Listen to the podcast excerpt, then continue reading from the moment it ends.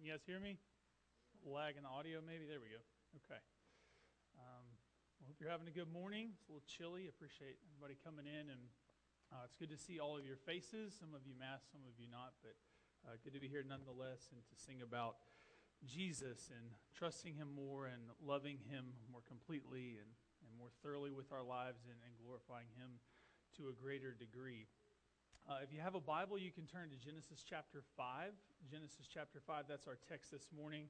Uh, and if you were here with us last week, as you may remember, Kevin walked us through Genesis chapter 4. And chapter 4 really kind of chronicled the progress of sin through the person and line of Cain. And we witnessed just how far we can fall when pride is kind of the governing body. It's kind of the president, if you will, in our heart. But as bleak as chapter 4 was, the text didn't leave us in despair. Right? It ended by announcing the birth of a third son of Adam named Seth, and we learned that through his line would come the prophesied snake crusher and the rightful serpent slayer, the one that all of creation at this point in the biblical narrative is anticipating. And of course, we know that to be Jesus the righteous, the one of whom we just sang. Kevin closed then by juxtaposing these two humanities right? So you have the first humanity, which has the heart, and from the line of Cain, it's a heart that's ruled and governed by the flesh, and it demands my will and my way. The second humanity, Kevin said, has the heart of Seth. It's the heart that's governed not by the flesh, but a heart that is governed and ruled by faith, and it's a heart that's content to rest in God's will and to walk in God's ways. And all of us, without exception, fall into one of these two categories, which leads us up to the threshold of Genesis chapter 5. And so, once again, if you have a Bible, you can turn there. If not, you can just hear the text. That's how uh, most readers back in that day would have heard this text, and, and, it would have been recited to them orally in an oral culture. Uh, if you're not sure where Genesis chapter 5 is, just open the front cover of your Bible and thumb a few pages to the right, and you should find it. Uh, so, that being said, Genesis chapter 5, starting in verse 1, it says this This is the book of the generations of Adam. When God created man, he made him in, his like, in the likeness of God. Male and female, he created them. And he blessed them and named them man when they were created. When Adam had lived 130 years, he fathered a son in his own likeness, after his image, and he named him Seth. The days of Adam after he fathered Seth were 800 years, and he had other sons and daughters. Thus, all the days of Adam lived uh, that Adam lived were 930 years, and he died. When Seth lived 105 years, he fathered Enosh.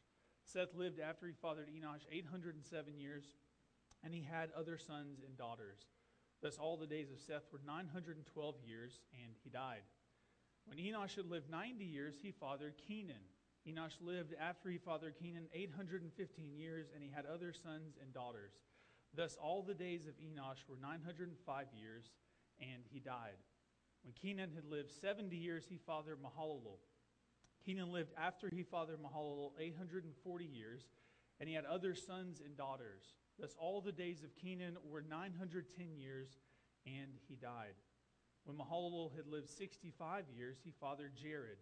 Mahalalel lived after he fathered Jared 830 years, and he had other sons and daughters. Thus, all the days of Mahalalel were 895 years, and he died. When Jared had lived 162 years, he fathered Enoch. Jared lived after he fathered Enoch 800 years, and he had other sons and daughters. Thus, all the days of Jared were 962 years, and he died. When Enoch had lived 65 years, he fathered Methuselah. Enoch walked with God after he fathered Methuselah 300 years, and he had other sons and daughters. Thus, all the days of Enoch were 365 years. Enoch walked with God, and he was not, for God took him. When Methuselah had lived 187 years, he fathered Lamech. Methuselah lived after he fathered Lamech 782 years, and he had other sons and daughters. Thus, all the days of Methuselah were 969 years and he died. When Lamech had lived 182 years, he fathered a son and called his name Noah, saying, Out of the ground that the Lord God has cursed, this one shall bring us relief from our work and from the painful toil of our hands. Lamech lived after he fathered Noah 595 years, and he had other sons and daughters. Thus, all the days of Lamech were 777 years, and he died. After Noah was 500 years old, Noah fathered Shem, Ham, and Japheth. Let's pray.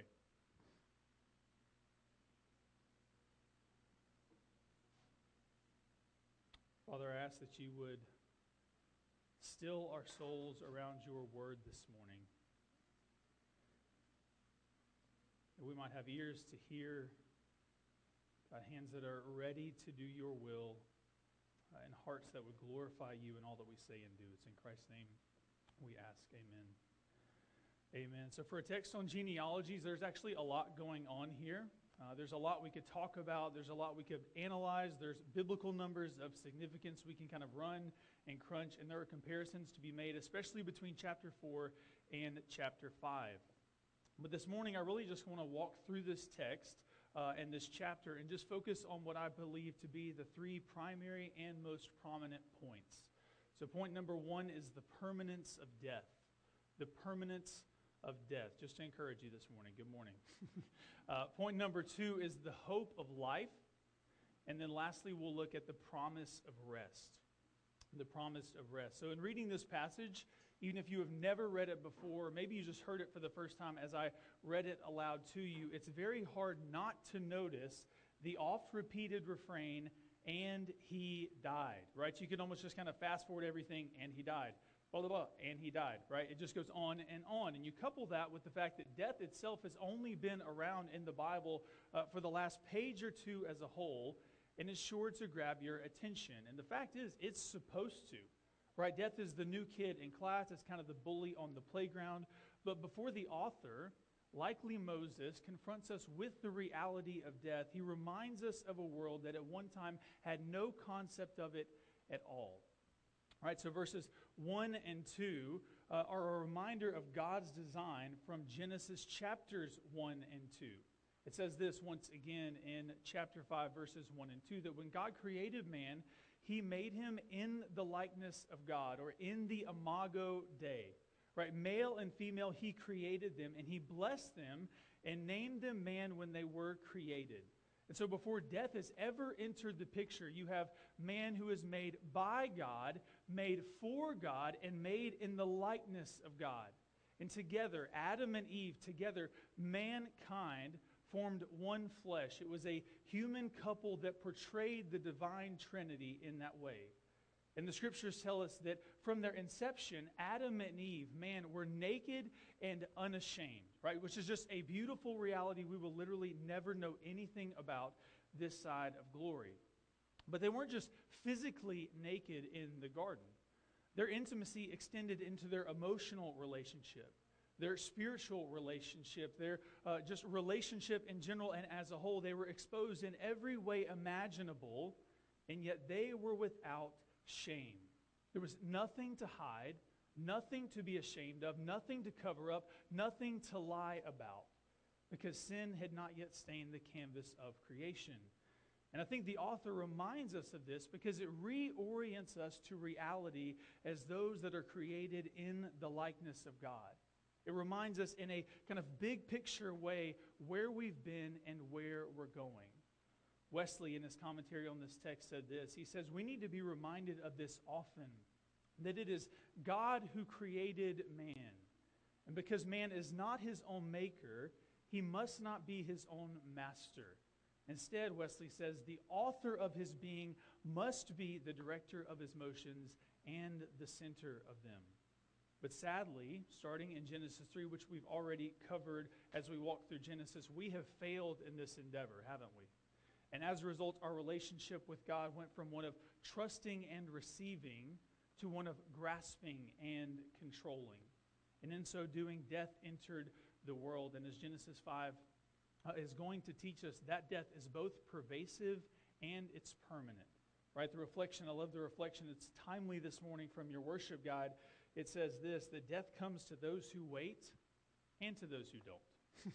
Either way, death is coming right? And so verse 3 marks the transition where we begin to differentiate our likeness to God in one sense and our complete unlikeness to God in another. And so verse 3 says this it says that Adam fathered a son in his own likeness, after his own image, and he named him Seth. And so if you look at verses 1 and 2 and verse 3, there's a lot of parallel language there. There's specifically three ways in this verse that we are like God, and yet in the same way, we are very unlike God. So it says that Seth made, or Adam made Seth in his likeness, right? Then it says that he made him after his image. And lastly, it says that Adam named him. All things that were said about God just one verse earlier in his description uh, of God creating Adam. But as similar as the language here is here between God's creation of Adam and Adam's creation of Seth, the creations themselves could not have been more different. Because where Adam was created in holiness, Seth was conceived in sin. Where Adam was endowed with glory and immortality, Seth in, was endowed with shame and mortality. And where Adam inherited God's life and likeness, Seth inherited Adam's death and brokenness. Wesley's helpful again here. He says, Adam begat Seth in his own likeness after his own image. Adam was made in the image of God.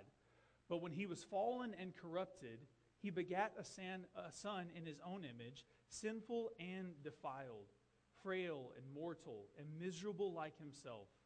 Not only a man like himself, consisting of body and soul, but a sinner like himself, guilty and obnoxious degenerate and corrupt. This was Adam's likeness, the reverse of the divine likeness in which Adam was made, and having lost it in himself, Adam could not convey it to his seed. And the same can be said of every generation that follows, including you and I today. So there are 10 generations listed in our text. Noah, being the 10th, is still alive when this chapter ends.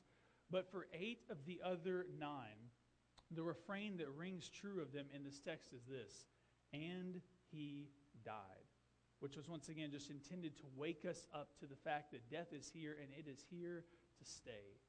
Spurgeon said this about this text in his own sermon. He says, Have you never heard of that long chapter of names wherein it is written that each patriarch lived so many hundred years and he died, thus it ends the notice of the long life of Methuselah with and he died. The repetition of the words, and he died, woke the thoughtless hearer to a sense of his own mortality, and it led to his coming to the Savior. And I think that's the purpose for us as well in this text.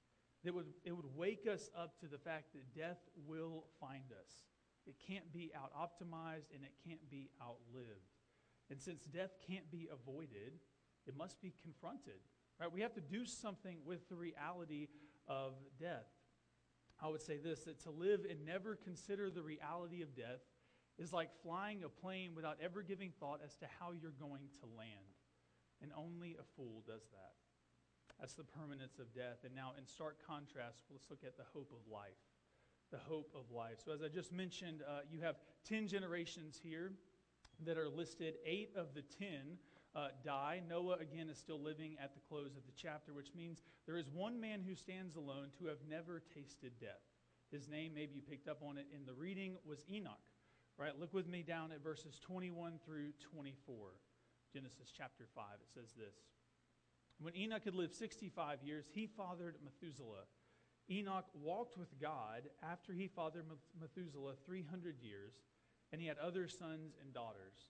Thus, all the days of Enoch were 365 years. Enoch walked with God, and he was not, for God took him. There's a couple things I want to point out here regarding Enoch in this text. First, it reads that Enoch didn't start walking with God until after he fathered Methuselah, after he became a dad, and after the birth of his son. It's as if the birth of Enoch's son also sparked the birth of his soul. And there is biblical evidence to support this. So Methuselah's name literally means man of the javelin, which is just awesome. Like for any of you expecting, you got a baby boy, don't know what to name it, there you go. Boom. Uh, I would call dibs on that quickly. But, right? Um, but scholars often translate Methuselah's name as when he is dead, it shall come. Or more provocatively, that his death shall bring forth death. And that's all in reference to the flood where God is going to judge sin and sinners alike and kind of uh, use Noah as a reset button for humanity. Which means this that Enoch's, or excuse me, Methuselah's marathon life, like his record breaking, still standing marathon of a life, wasn't the result of superfoods or self care. It was a byproduct of the nature and character of God. Right at 2 Peter 3 9 says that God is patient. He doesn't want anyone to perish, He wants all to come to repentance. So scholars say that Enoch gave Methuselah his name precisely because of this prophetic word about who Methuselah would be and about what his death would mean. And that word of warning is what drove Enoch likely to repentance and to walking with God for the remainder of his life. That's the first thing to notice about Enoch. The second is this uh, we're told two times in this text that Enoch walked with God. The Hebrew word there for walk is the word halak. Kind of have to get a at the end there. It's halak, but it's the same word used in Genesis chapter 6, we'll look at next week, I assume, uh, where Noah walks with God. But it's also the same uh, word that's used in Genesis chapter 3 before the fall when it references God walking in the garden. And so, once again, we're reminded of God's good design that this was the type of relationship that God had always intended to have with humanity for it to be a sustained and satisfying relationship as tangible and visceral as a Sunday stroll with your very best friend. But while Enoch walked with God in a pre fall way, he did it in a post fall world, right? Which means that Enoch wasn't literally walking with God, this was a relational walking with God. There was a divine fellowship formed in the subterranean soil of Enoch's soul, which means that Enoch's walk with God is actually much more like our walk with God than it was Adam and Eve's literal walk with God, which means we can learn a lot from Enoch, can't we? I think so. So, how did Enoch walk with God? Well, Hebrews 11, you kind of fast forward through 90% of the scriptures. Hebrews 11 tells us that he did it by faith. So, Hebrews 11, you don't have to turn there. You can if you want to, but it says this in verses 5 and 6. By faith, Enoch was taken up that he should not see death, and he was not found because God had taken him. Now, before he was taken, he was having commended as having pleased God. And without faith, which is what Enoch had, it is impossible to please God, which is what Enoch did. For whoever would draw near to God must believe that he exists, must have faith, and that he rewards those who seek him. And so Enoch walked with God by faith. But faith here is much more than just kind of a mental assent or an intellectual belief. Faith in the biblical sense means, means to place the full weight of your life on something because you are convinced of its validity. Right? And I think faith is one of those things that's probably better understood with an example than it is by a definition. And so I can look at one of these chairs, any of them in the room, I can inspect their integrity. I can fold them and unfold them. I can drop them. I can check all of the screws. I can even see that someone, maybe a little bit heavier than me, is sitting in the chair and it's supporting their weight. But it isn't until I actually sit down myself in the chair and trust it to hold me that I place my faith in the chair. Because as Hebrews 11:1 says, that's when I am assured of what I am hoping for, and I'm convinced of what I can't yet see. And so, kind of going back to faith here in the biblical sense, I can say I believe in God. I can say I have my faith in Jesus Christ, but it's not until God's word and God's will start shaping the way I live, right? They start shaping the way I spend my money. They shape the way I spend my time. They shape the the way I see and steward my relationships. That's when I actually place my faith in this God. That's when I sit down in the chair that's when I live by faith. And that's how Enoch walked with God. And it's the same way that you and I walk with God today. But there is one big difference between the way that Enoch walked with God and the way that we walk with God. And that's the presence and indwelling of the Holy Spirit. So listen to Paul's description of how we walk with God. This is from Galatians chapter 5 verse 16. It says this, "But I say walk by the Spirit, and you will not gratify the desires of the flesh. And so, Paul, here in this chapter and in this verse, he's contrasting these two driving forces at work in the human heart, forces that are warring against each other for the territory of your soul. So, you have the spirit, right? Which is the life lived by faith. And you have the flesh, which is based not on faith, it's based on our sinful and carnal desires. It's often based on kind of your immediate sensory input. It's what you see, smell, taste, and touch. And it's the vicious taskmaster in our pleasure pursuing Western world. And Paul says to the Galatians, Walk by the Spirit, and you won't gratify the desires of the flesh. And I think Paul, based on this text and others, and especially Hebrews chapter 11, could have just as easily said, Walk by faith, and you won't gratify the desires of the flesh. Uh, which means that faith and spirit here, these two ways of walking, are interchangeable. He's talking about the same thing. And again, I say that because of Hebrews 11 6, which says that without faith, it's impossible to please God. So Paul just said, if you want to please God, you have to walk by the Spirit. Otherwise, you will gratify the desires of the flesh. And so, if you want to gratify God rather than gratifying the flesh, the only way to do that is walking by the Spirit or walking by faith. That's the only way you please God, which means that faith and Spirit are the same thing. To walk by faith is to walk by the Spirit. And I think Paul wants us to see this, which is why he uses the same word picture from Genesis 5 to describe the everyday life of the believer in Galatians chapter 5. He goes on to kind of complete the metaphor for us a little bit later in verse 25 when he says to keep in step with the Spirit. So the idea here is not that we're just kind of walking on our, on our own, aimlessly wandering through life. Or if you're a type A personality, maybe you're a little more driven, you're just going wherever you want to go. It's this idea that we have an ongoing awareness of the Spirit's leading at all times. We take our cues from Him. And while we walk with Him, we're also being led by Him. Our hands are open for Him to lead us, and our ears are open for Him to direct us. This is what it means to walk with God. It's a stroll of the soul with the Spirit as our guide. And this is the hope of life. Lastly, we'll look at the promise of rest, and we see this in the person of Noah. It says this in verses 28 through 29, once again, Genesis chapter 5. When Lamech had lived 182 years, he fathered a son and called his name Noah saying, Out of the ground that the Lord God had cursed, this one shall bring us relief from our work and from the painful toil of our hands.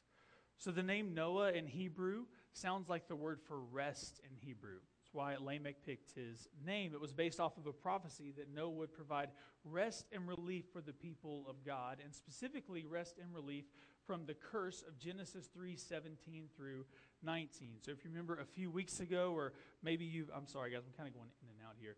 Um, so if you remember from a few weeks ago, we walked through Genesis 3, and maybe you're familiar with that from, from prior readings on your own.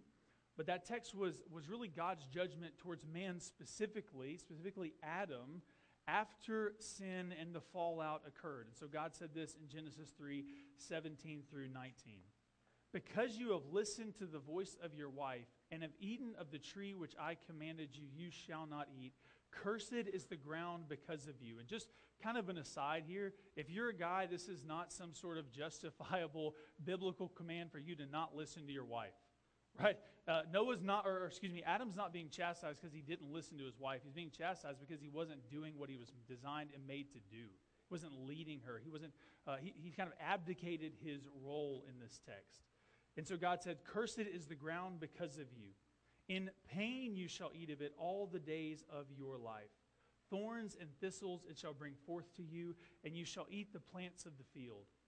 By the sweat of your face you shall eat bread, till you return to the ground, for out of it you were taken.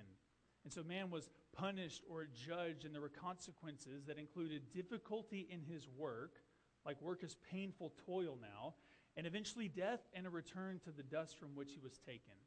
And Noah was prophesied to somewhat answer this dilemma to some degree, right? Um, at least. And I think there are three layers of rest built into this prophetic word about who Noah would be. And so, at the most basic level, Noah fulfilled this prophecy in just a really practical way for his dad, Lamech. So, Noah was born into, he would have lived in an agrarian society, an agrarian culture. They would have farmed and had all sorts of things to do on their land. And having kids really just meant having help right? It was God's way of increasing your labor pool. And so within a few short years, Lamech would have had a free farmhand on hand in the form of Noah. And he would have literally been able to rest a bit from his work. Because in time, Noah would have been able to do some of, and eventually all of what Lamech was doing around the property and around their house, so to speak. And so that's kind of the first level of rest built into Noah's work and built into this prophetic word. The second level of rest built into Noah's name is that scholars and commentators agree that it was believed Noah would provide a distinct and unique blessing to his generation. So Noah was to provide rest not just for his family or his father, but for the people of God as a whole. It was believed that God would use Noah in a powerful way among his peers and actually reverse the curse of Genesis chapter 3. And we know that God does this, and he uses Noah in a mighty and miraculous way as he judges the sins of man in the flood and uses Noah once again as this kind of reset button on humanity and the human race as a whole.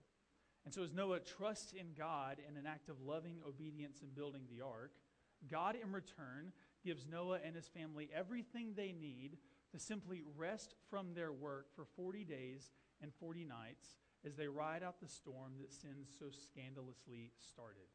That's the second level of rest Noah provides. But I think there's a third level, and it's this Noah is a foreshadowing of the one who will provide us with an ultimate and eternal rest.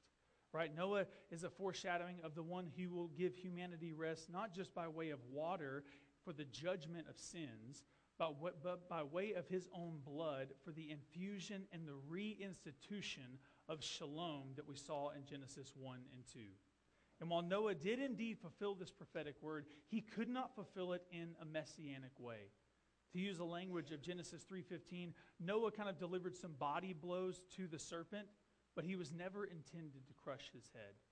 And so while this text and these two verses are very much about Noah, they also point us to Jesus, who will not only destroy the curse of sin, but will get rid of the cause altogether. The point of Genesis 5 is to remind us that we live in a world where sin and death are inescapable realities. And one day it will be said of all of us, and he died. But this text also gives us a twofold hope in our struggle against sin and death. It gives us a way to walk with God in this life, and it offers us the promise of rest in the life to come. Let's pray.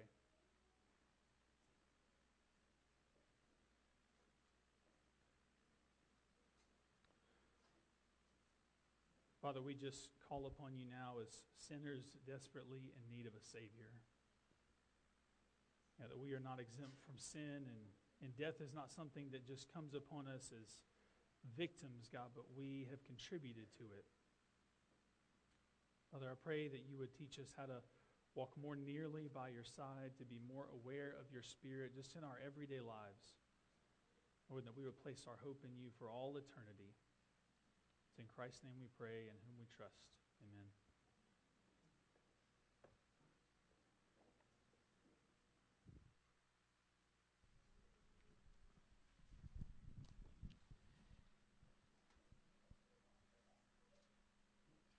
Try to do this one handed. Well, again, we gather around the table uh, this morning, and it is, it is a, a good reminder. The, the, communion table is a good reminder because the, the communion table, the Lord's Supper, uh, reminds us both of, of the, the reality of death, so the reality of physical death that we will all meet, but also the reality of life. So the reminder of death and the reminder of life is seen in the Lord's Supper, and it's all seen through the person and work of Jesus. So the communion elements are reminding us not of our broken body, not of our blood, but it's reminding us of Jesus' broken body and Jesus' uh, blood that was poured out at his death so that we could have life. So at the end of your days, if you are, a, especially as, as a follower of Jesus, the communion table is reminding you that that is not the end. That is only the beginning. So just be reminded of that as we enter into this time in just this simple way through this through this bread and through uh, this juice of, of both the reminder of your death, but also the reminder of life in Christ. And so, if that is you, if you if you find your life in Christ now, this communion table has been set for you to be reminded of what, what God has done for you in His Son Jesus. So I ask you to come and, and take uh, of the Lord's Supper today so that you can be reminded of that way and to celebrate in that way as well. Now, if you are not a follower of Jesus and you are here just, just visiting because you're curious or somebody invited you or whatever, uh, this is not the table that has been set for you. The Bible is very clear that the communion table is for those who are believers in Christ. But we do, we do make this a time for you, not as a time to shame you or to point our fingers or to, to kind of give you that sideways glance going, I wonder why that guy's not taking communion. We're not, we're not here to do that. This is an opportunity for you to, to go to the Lord in prayer, to, to reflect upon the words that you heard proclaimed from, from Genesis chapter 5 today, and also to repent and believe the gospel, to, to find new life in Christ. And so we ask that you do that during this particular time. The night that Jesus was betrayed, he took bread and he broke it and said, This is my body,